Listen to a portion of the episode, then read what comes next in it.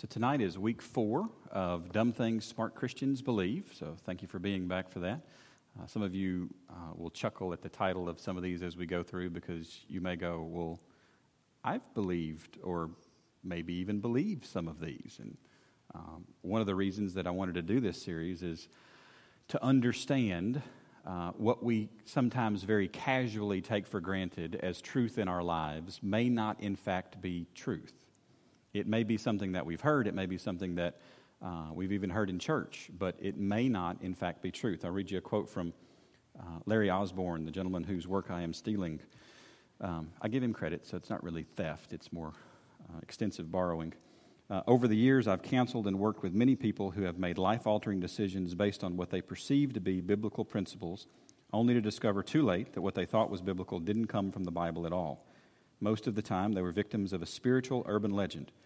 A spiritual urban legend is just like a secular urban legend it's a belief, a story, an assumption or truism that gets passed around as fact. And admittedly, the consequences of some spiritual misconceptions aren't particularly devastating, but far too often the consequences are devastating. Think of the disillusionment that sets in when someone writes off God for failing to keep a promise that he never made, or the despair that follows a step of faith that turns out to have been a leap onto thin ice. But whatever the case, I encourage you to examine each one with an open mind and an open Bible. So, a couple reasons why I picked this material. Number one, if you're a note taker, here's your first blank to encourage us to look to Scripture to test all things. To test all things. And number two, to remove the disillusionment that comes when we rely on promises that God never made. You ever met anybody that relied on a promise God never made and they were a disappointed, discouraged, and sometimes very bitter person? Anybody ever met somebody like that? Um, many of us have maybe even been there where we hung our hat on something that wasn't really true. So, our schedule uh, the first week we looked at uh, faith can fix anything. The second week we looked at forgiving means forgetting, and a godly home guarantees godly kids. Remember, these are the myths. So, if you believe these, there's a website at the very bottom of your handout. You can go and you can listen and even read all of the notes for each one of these lessons. Week three was God has a blueprint for my life, and Christians shouldn't, shouldn't judge. Tonight is everything happens for a reason, and let your conscience be your guide. And next week is my favorite of all five God brings good luck, a valley means a wrong turn, and dead people go to a better place. So, tonight we start with everything happens for a reason. And when I say this phrase, many of you get this look on your face. because you go, where is he going with this? Because I'm pretty sure I believe this, but I may not know why. Right? Anybody kind of sort of thought that when you saw this list of things? I've got, a, I see two one third hands, right? Kind of like, here we go. Um, this is a picture. My, my family and I, we like to watch 19 Kids and Counting. Uh, it's one of the few shows on TV that's actually got some positive role model and example in the homes.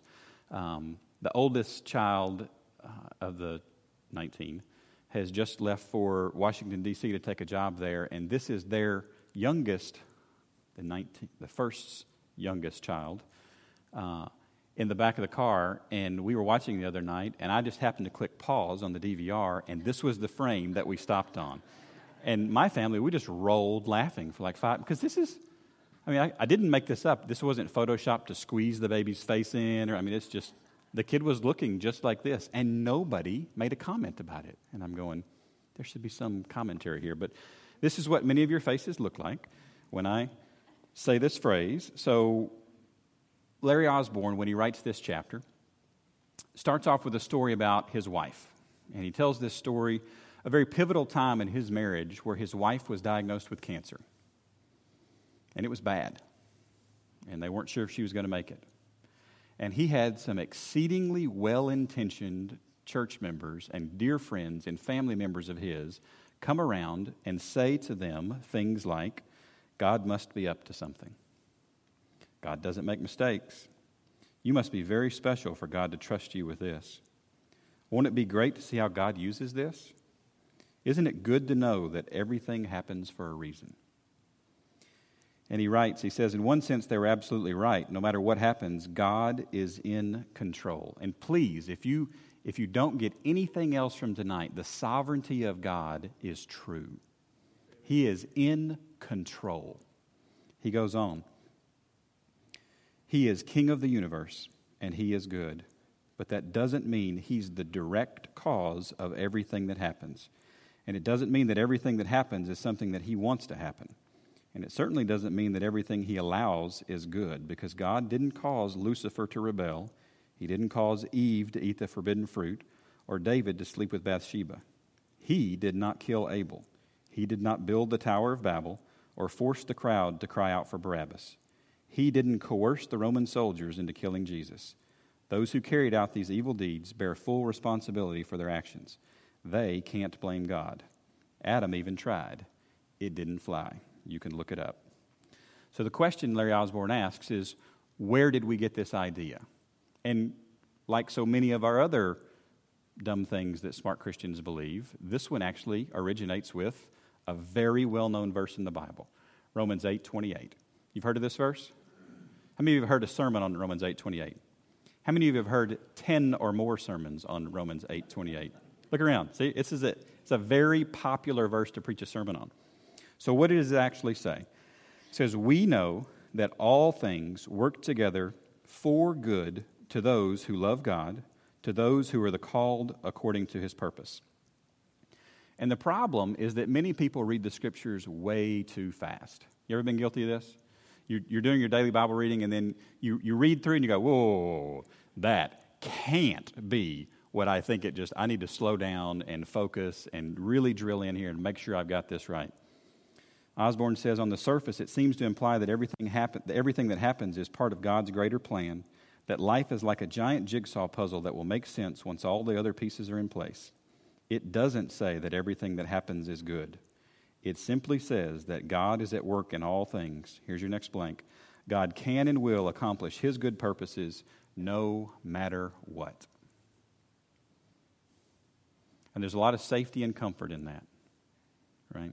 One of the things that I hope you leave tonight with is a greater sense of the control that God has and the love that He has for us because it is beautiful.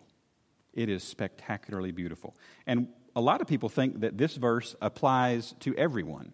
So here's my first question Does this verse apply to everyone? Mm, it doesn't, does it? You ever uh, seen these infomercials on television? Where they're selling some product, it, uh, it, uh, it does this, it does this, it does this. And wait, there's more. If you buy now, you order now, you can get two. You just pay the shipping and handling. And they're almost always, the shipping and handling is in little bitty font at the bottom of the screen, right? Have you ever stopped television and read the bottom of the screen? There's a couple words that usually follow at the bottom of the screen. It says, Some restrictions apply. Same's true with this verse. Who does this verse not apply to? Well, it says, We know all things work together for good to those who love God. How does the New Testament define love for God? It defines love for God as obedience to his commands, right? You love God, you are obedient. This is the, the proof of your love.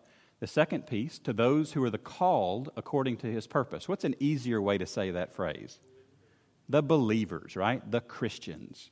So, for the person that you work with in the next cubicle, who is going through a pain that is greater than anything they have ever experienced in their life, that does not know Christ, this verse is not for them. And it sounds harsh, doesn't it? It almost sounds like, well, well, that seems like it's something special. It is. There are privileges for being a child of God. This is a big one. I can rest in the knowledge that my God is good and that He loves me. And He has something special for me that is not for everybody else on the planet. You say, well, that sounds exclusive. Uh huh. It's very exclusive. It's so exclusive, in fact, that he calls the path that these people are on narrow. Now, I guarantee you, the next time you hear the word narrow on television, it'll be in a negative sense, right? Because only those narrow minded, yep, I'm very narrow minded. I want to have a laser focus on Jesus. Guilty. Sorry. Actually, no, I'm not sorry. I'm excited that I, I want to have a laser focus on Jesus. That is good.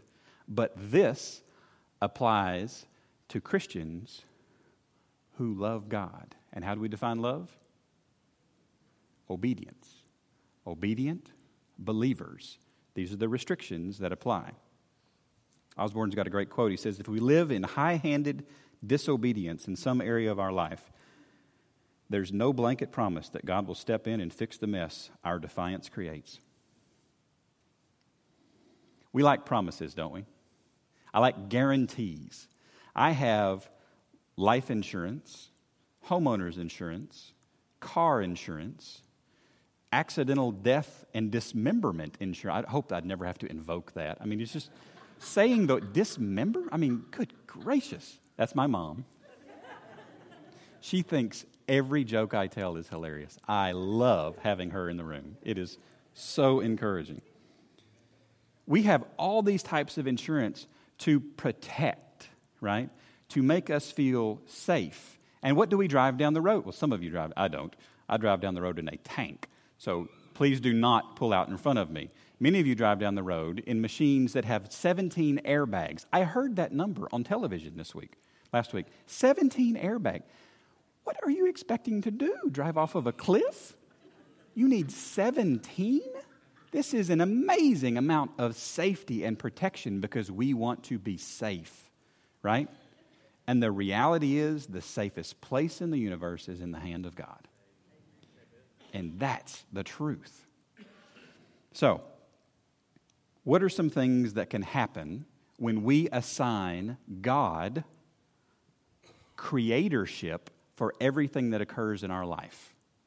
Well, here's Osborne's quote Those who assume that everything that happens has God's fingerprints fail to distinguish between what God allows and what God causes. What God, here's your blanks, permits and what God prefers. And these are two different things. God will permit a great host of injustice and inequality. God will permit sin to a point.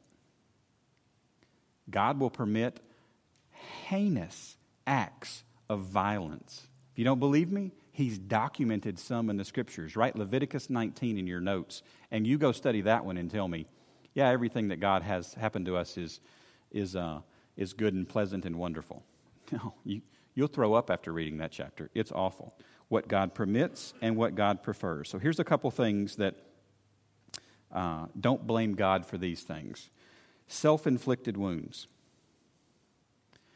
If you go on YouTube and you type in, police officer shoots himself, there's a video of this.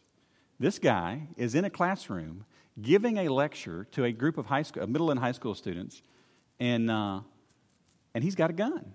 And he's teaching them the perils of mishandling weapons, especially when you're under the influence of drugs and alcohol.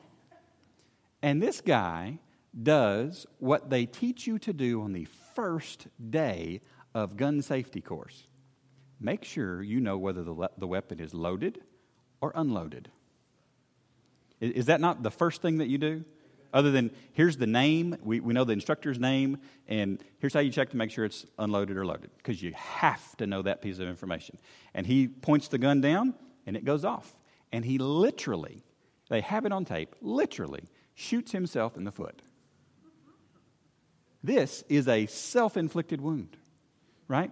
Many times, and we have all been here, maybe not physically shooting ourselves in the foot, but we have all made a sinful choice that I can't blame anybody but me, right? The devil did not make me do this one.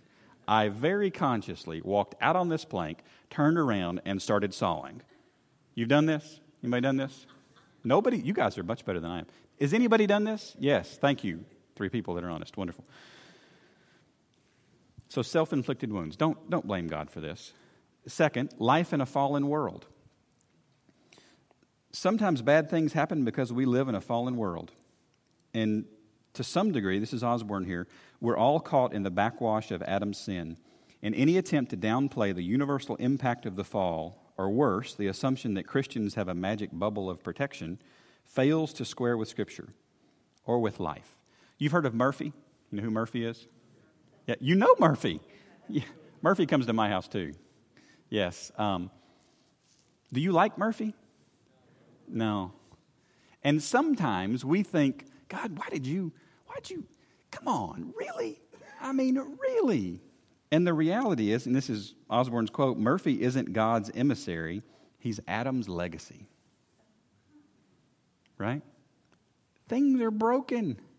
It's broken. We live in a broken world with broken people and broken relationships. We're broken. That's one of the beautiful things about Jesus. He's a fixer. What do carpenters do? They fix things. They take something that was in one shape and one form, and with love and care and time, turn it into something else. I cannot imagine a better occupation for my Savior. Is that beautiful or what? They fix things. Here he goes on. He says, When it comes to the consequences of the fall, we aren't offered immunity, we're offered eternity. It's beautiful. God has a plan for this whole thing. He knows how He's going to wrap it all up. I am not an eschatological expert, and I don't want to spell the word either. Um, I don't understand and have consciously said for several years, I don't get how Revelation works. And it's not Revelations, it's one. It's about Jesus, and ain't but one of Him, so you got to have it singular. I don't get how all that fits together. I'm trusting God knows. All these, uh, what's his name? Jimmy DeYoung. He comes and he sets up the microphone stands, and he confuses me every time. And there's only like four things up here, right? So it can't be that complicated. And things happen in between the microphone stands, right? Some of them are very good, some of them are very bad, and then, right, at the end. You, yes, thank you for reminding me. I know on this side of the microphone stand, good things, right? I'm good with that. I don't understand the horns and the, um, the eyes, the sheep with the crazy number of eyes. I mean, I don't get it. I really don't. But I'm trusting that the answer on the other side of all of this, that my God has this figured out. And He does. And it's beautiful on the other side. We are offered eternity. We take our sin and we knock and we go, God, I'd like to give you my sin. Oh, and I'll take Jesus' righteousness. Hashtag winning. Absolutely. Right? I mean, can, can you imagine a better trade off than this? There is nothing better. Some of you can't believe I just did that, right? That's okay, Joe. That was for you. That was for you. Um, so, a couple other things. What about foolish decisions? These are not sinful things, these are just dumb things. And, and we've been here too, right? Osborne's got a great line. He says, Picking the wrong stock can wipe out a portfolio, picking the wrong partner can derail your business, picking your nose can ruin your social status. you, you know, you've seen somebody and you went, oh my, did you just, oh my goodness. It matters, the choices that we make. It's ludicrous to blame God or assume that He'll jump in and fix every idiotic decision we make. The good news is that God promises to keep us from, the good news isn't, I'm sorry, that God promises to keep us from making lame decisions or to fix whatever we break. It's that He promises to continue working for our eternal good no matter how many dim witted judgments we make along the way. I cannot thwart his plan. Yes. I am so excited about that because I am so stupid on so many days. I, I knew somebody was going to do it, so I might as well put it out there, right? How many of you here at the Hixson campus this morning? How many of you knew that the story that Daryl was talking about the truck was me?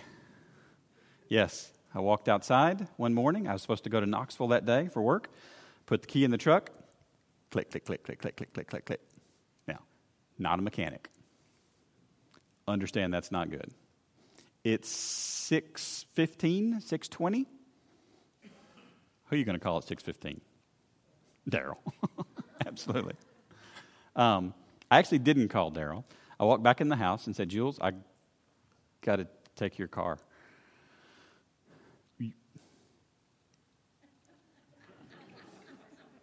And I timed this well, and she's not here tonight, so I can tell this. Um, Anna Grace was standing right next to her, so she couldn't tell me what she really wanted to say. How many? Nobody's ever done this, right? Had that had that conversation with your spouse in front of the kids so that they wouldn't. Yeah, sorry, I, dumb, stupid decisions. We're just talking about them, right? So she smiles. okay, what am I going to do? I'll work on it. Well, that was the wrong thing to say. Let me tell you that. Um, get in the car, go meet my boss. We get on the road. It's 6:35, 6:40ish maybe. I put a note on Facebook. Let's see what happens. Hey, I, I forget what the exact words were. Truck didn't start. Jules needs a ride so that we can get Anna Grace to school. Can anybody assist? 10 minutes. I had three offers. 6:40 in the morning? You mean to tell me my God has put me in a place where people are watching me at 6:40 in the morning? How cool is that? Some of you are going, that's kind of weird, Jim. I think you have some stalkers. And some of you are going, that's awesome, the fellowship in the community, right? It's beautiful. So I get to Knoxville. Actually, uh, Daryl comes over and takes Anna Grace to school. He pulls up, and what, what was in the back of the vehicle? He, he was pulling a trailer with a riding lawnmower. And when you're in seventh grade, there's things you don't want to have attached to the vehicle that's dropping you off at school, right? Drops her off. She's just, you know, and he's threatening to honk the horn to let everybody know they're there. I, I wish I'd have had it on camera. I wish I'd have had it on camera. So I get to, uh, I get to Knoxville, and actually we're almost to Knoxville. It's probably 7:45, and Sean McGarvey gives me a call. You know what your son asked? He said, Jim, I'm off today. I didn't have any plans. I would love it if I could take your truck and go fix whatever's wrong with it. How cool is that? Some of you are going, I want your Facebook friends, right? My Facebook friends are going to be in heaven. And that's pretty cool. So, dumb decisions. Uh, the dumb decision was I left my lights on. That was the dumb decision. And uh, there were loose cables, and it didn't work and it was my fault. So you say, Jim, why is this so important? I'm glad you asked. That's a great question. Uh, we can get angry at God over things that we do. We can assign blame to God for something that was squarely on my shoulders. A couple other reasons. We can gloss over sin, or we can be irresponsible. Because if we have the belief that, you know what, it's, it's all gonna, it's all just gonna work out, and the details aren't important, and, and he's in charge, and, and just, I don't have to worry about any of those details then. Easy now. I've still got accountability in this thing. This is still important.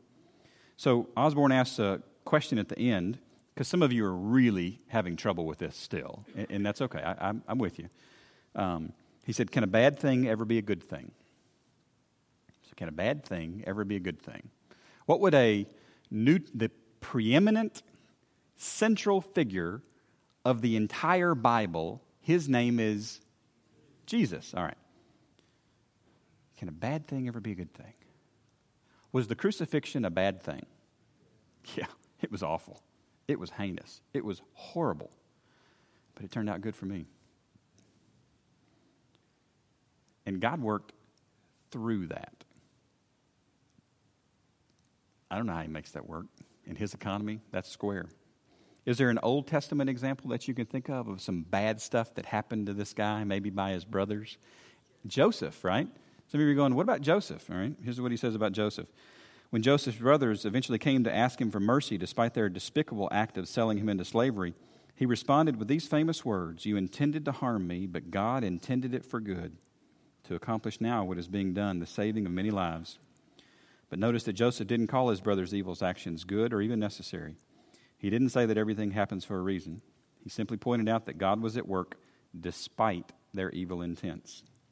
The fact is, just as it was for Joseph, it's nearly impossible for us to distinguish which of the painful events in our lives result from God's orchestration, which ones He's planning to use, and which ones He'll overcome in eternity.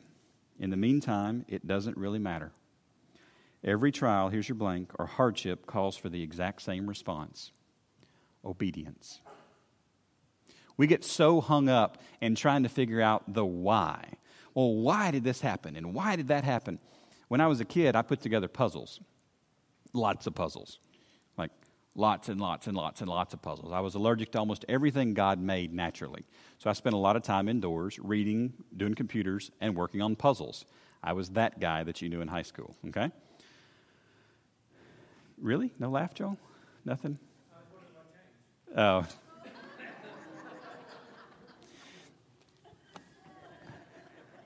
I did this last week with Billy, so it's only it's only fair. I know you did. That was awesome, though. That was fantastic. All right.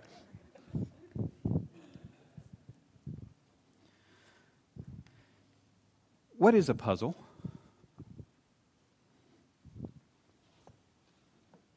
You're like, it's a puzzle. A puzzle is a collection of things that are broken. And it's an attempt to put together the broken pieces to understand the bigger perspective. And we spend so much time trying to put together the broken pieces, right? And the reality is, that's not what God's called us to do. Can you point me to a verse in the scriptures that says, God has called me to understand all of his ways? uh, I don't think so. No. He called us to obedience no matter what the situation, no matter what the scenario, no matter how many thousands of pieces of puzzles you are looking at. No matter, I used to take them and mix them up. Take three or four puzzles and mix them up. It was awesome. Let's see if I can figure it out. Some of you are going, I can't imagine anything I'd rather let not do more than that. That's just horrible. I loved it. Try to figure it out. And I took that same mindset through most of my life. And sometimes it still crops up. It's, I want to go figure this out. I want to know why. I want to know how God's going to use this now and later. That's not what He's called me to do. He's called me to be obedient throughout the whole process. And that's it. So you might ask so, what's the rest of the story? Because Osborne's wife had cancer. And they had a lot of good, well intentioned people that kept coming up and saying things that didn't sound so well intentioned to the hearer. And Osborne said that a moment of clarity hit him when he was looking at some things that his children had made him when they were younger. And they were things that weren't perfect. They were things that were damaged and wrinkled and, and sometimes grossly missing the mark of the assignment but they were made for him by somebody who loved him and wanted good for him. So, what they did is every time they heard one of these really hurtful comments from somebody that really loved them a lot, they would picture this person as their child, bringing them that picture that they didn't get all the colors in the lines, but they spent that time for them and they really cared about them. So, when you go through this, when we go through this, know that community is better, even if it hurts sometimes, even if we don't get the words just right. Even if sometime this week these words, everything happens for a reason, pops out of your mouth and we attribute blame to God for something, guess what? He's got the forgiveness option. And it's beautiful. And I'm glad that He's adopted us into His family. Amen? All right, so that's one. We've got one more to go. The second is let your conscience be your guide. Who can tell me who this fella on the screen is? Jiminy Cricket. When did Jiminy Cricket first show up? Does anybody know? He's in a movie, Pinocchio. Does anybody know what year the movie Pinocchio came out? 1940. Won an Academy Award. This song that he sang for the best song, actually. What's the song that he sang? Let your conscience be your guide. Here's the words. Did I put the words on your handout? We're not going to sing. I, I, don't sing uh, uh, solos, uh, rather.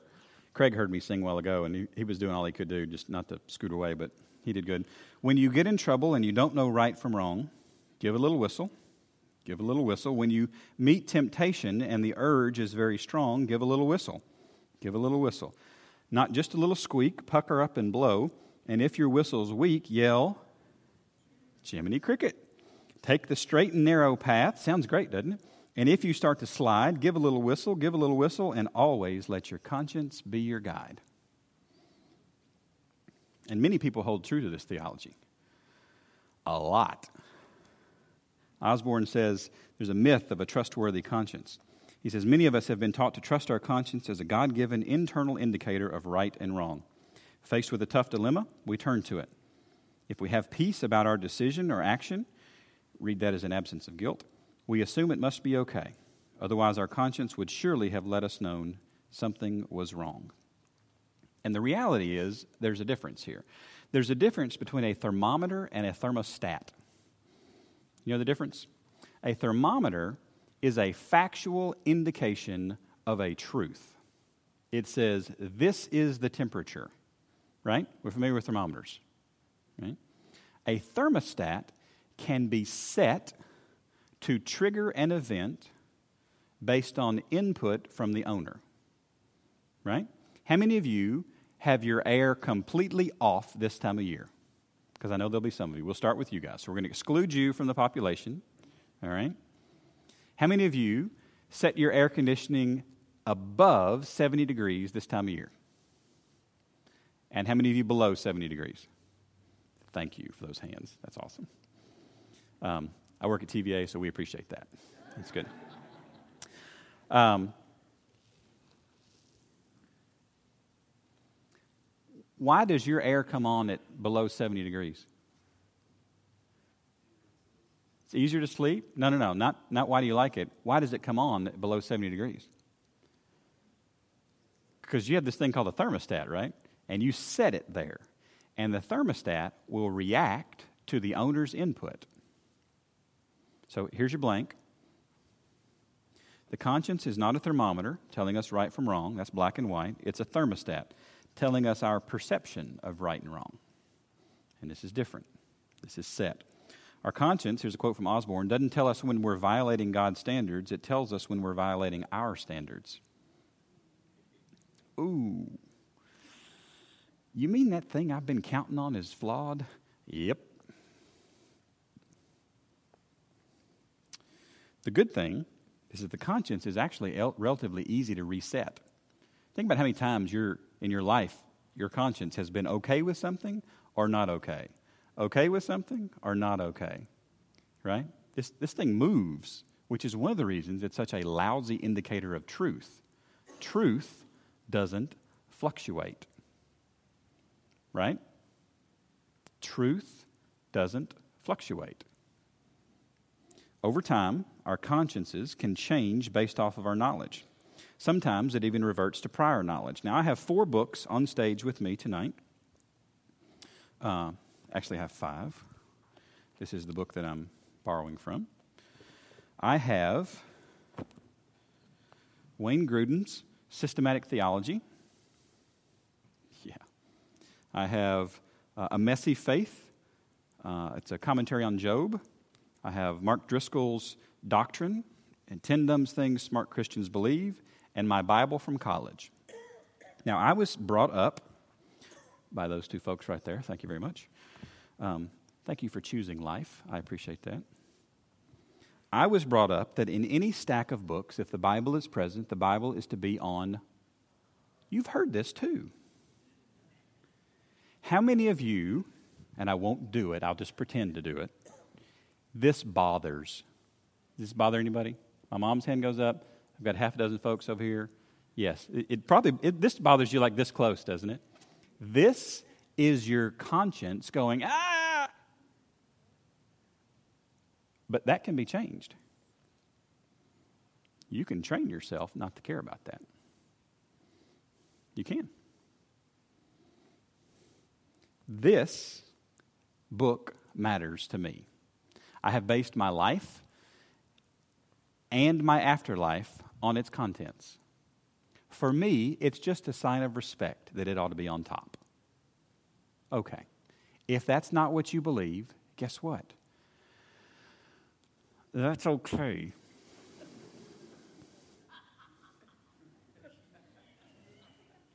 Right? How many times do we get spun up over things like this? Have you ever gotten spun up over something like that? Yes. You say, Jim, what do you mean? Well, our conscience is too, far too pliable to be counted on as an absolute authority. So, what does the Bible say? 1 Corinthians 4 4. I don't know that I put this on the screen. I don't think I did. If you got your Bibles, open up to 1 Corinthians 4 4. We're going to finish very quickly, don't worry. Some of you are looking at the clock.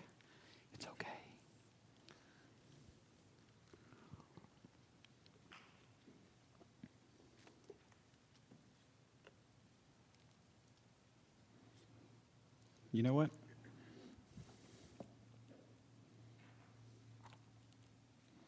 First Corinthians 4 4. Who's writing First Corinthians? Paul? For I know, so Paul's speaking of himself here, I know nothing by myself. Yet I am not hereby justified, but he that judges me is the Lord. I know nothing by myself. Different translation says, I am not conscious of anything against myself. This is, and I feel blameless. Does anybody have anything about feeling in their translation? The perception that they have, that Paul has about how he experiences life. And the reality is, I can feel however I want to feel. And that's largely irrelevant. Right? Because whether God judges me as guilty or innocent is not based on my feeling. If it was based on our feelings, everybody would get into heaven and Jesus wouldn't matter. Right? Because I feel like I should go to heaven. Well, then you're in. Can you imagine the great white throne judgment like that? I think I should go to heaven. Fantastic. We've been waiting on somebody to say they felt like they were going to go to heaven. You have a seat right here. Who's next? Who wants to give the exact same answer? This implies Jesus doesn't matter. Does this make sense? You resonating? Okay. So if Paul said and implies here that just having a clear conscience isn't enough, maybe it shouldn't be enough for me either. Now, a couple things here about the fall. The fall corrupted everything about me. And that's hard to say because I don't like saying I'm flawed. I like saying I'm tall and handsome and good looking and have a fabulous beard. and then I woke up, right? Um, the best I can do is filthy rags. My sin nature, this is something I wrote several years ago. My sin nature has damaged me beyond my understanding. I am capable of being deceived even by myself. It's good for me to read every once in a while that I'm, I'm capable of being deceived even by myself. I wrote several verses in your notes here. Some of them I explained, the, the red text are the verses, the blue are the uh, addresses for the verses. Matthew 24, Mark 13, Luke 21, Romans 7, 11. Sin deceived me. 1 Corinthians 3.18, let no one deceive himself. 1 Corinthians 6, 9, 15, 33, Galatians 6, 7, James 1, 16. Do not be deceived. Galatians 6 3, he deceives himself. Ephesians 5 6, 2 Thessalonians 2 3, 1 John 3 7, let no one deceive you. 1 John 1 8, if we say that we have no sin, we deceive ourselves. If we are not capable of being deceived, why did the New Testament spend so much time on it? Is this topic irrelevant or does it matter? Of course it matters. We can be deceived. My capacity for being deceived overwhelmed me and I am deceived by my capacity to be deceived because I sometimes think that I can only be deceived by little things. And the reality is, I can be completely off target. So you say, Jim, can we be completely saved and simultaneously thoroughly human? Yep. Absolutely. I ran a lawn mowing business in high school. And uh, I had 15 to 20 yards at one point when I was a senior. Made a good bit of money doing that. It's, a, it's hard work, but uh, paid for a good chunk of my college with that. And every single spring, at the beginning of yard mowing time, something would happen to my hands. What would happen to my hands? Blisters. And the blisters would occur, and then what would happen? Calluses. And for a week or two there, it was very painful. Sometimes even three weeks, it was very painful. But at some point, I didn't feel that anymore because the calluses had built up and they were actually there. I, th- I think they're probably there to tell me I'm doing it the wrong way. Um, but they were there to stop that pain from continuing all summer long, right? And then we would move into fall and into Christmas, and my hands would feel different because something was gone. Those calluses were gone. And then in the spring, those calluses would come right back. And it was this cycle of calluses and no calluses, calluses and no calluses. And this is very representative in my life of my conscience. It can go through periods of sensitivity, callousness, and back to sensitivity. It's a painful yo yo of emotions. It's very painful. But it should also teach me something about my heart. I'm talking to me, I'm not talking to you guys. If you guys want to listen, that's great. It should teach me something about my heart. It's deceitful and cannot be trusted. There's even a verse about this. Jeremiah 17 9. The heart is deceitful above all things. Really? All things. And desperately wicked. And then he asks a question Who can know it? And what's the answer? God's the answer. How awesome is that? He's posed a question that the author himself cannot even answer but he knows the one who can.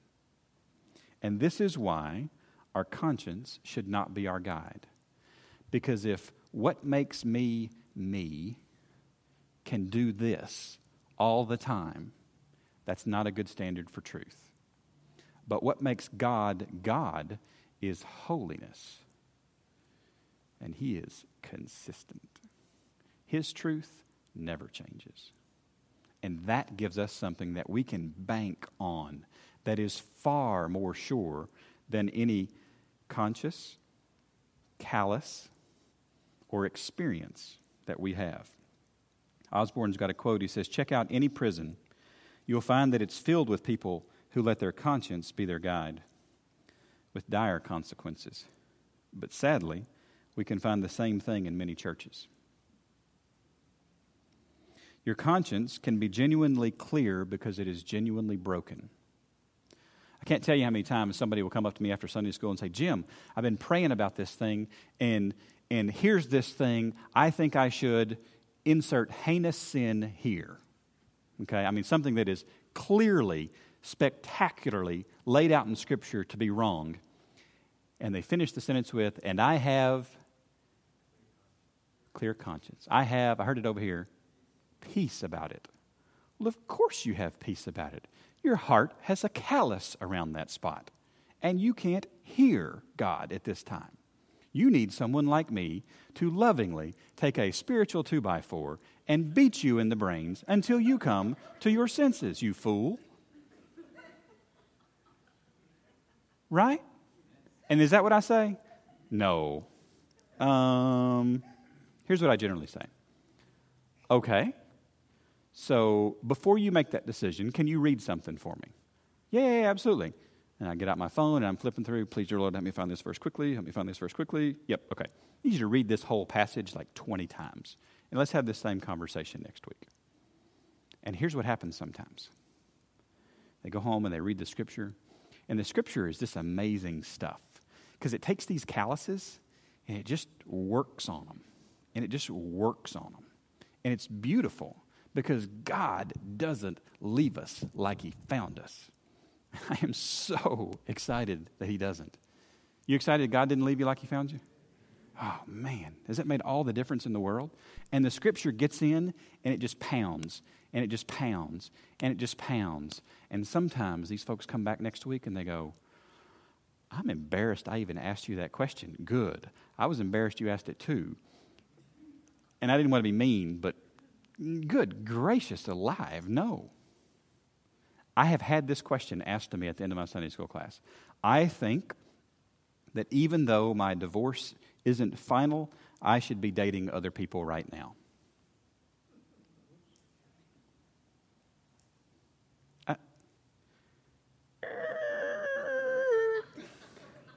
What are you doing? This isn't even close, right? Callous. Guys, we've all been there, right? We've all been there. So, what's it good for? Because I've just talked a long time about what it's not good for. Here's what it's good for Osborne says when rightly understood and functioning properly, our conscience is a valuable early warning device. It's a great red light. Stop! It's a pretty good yellow light. T- time out. Just let's think through this. It is a lousy green light.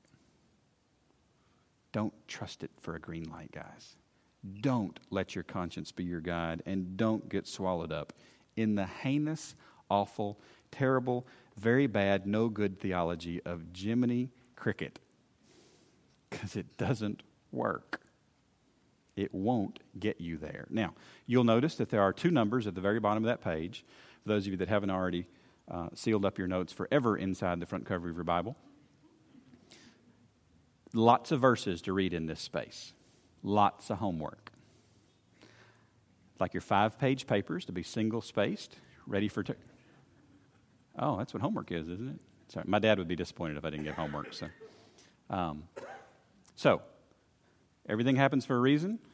Eh. Let your conscience be your guide. Eh.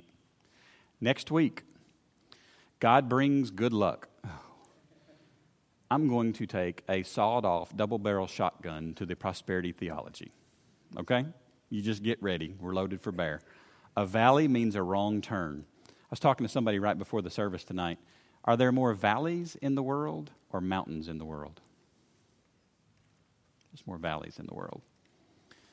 And dead people go to a better place. Not always. Not always. So, I hope this has encouraged you. At the beginning of tonight, I told you I wanted you to leave with a bigger view of how much God loves us and cares for us. I hope that's where you are. So stand with me if you will. We'll be dismissed in a word of prayer. Dad, will you close us in prayer tonight?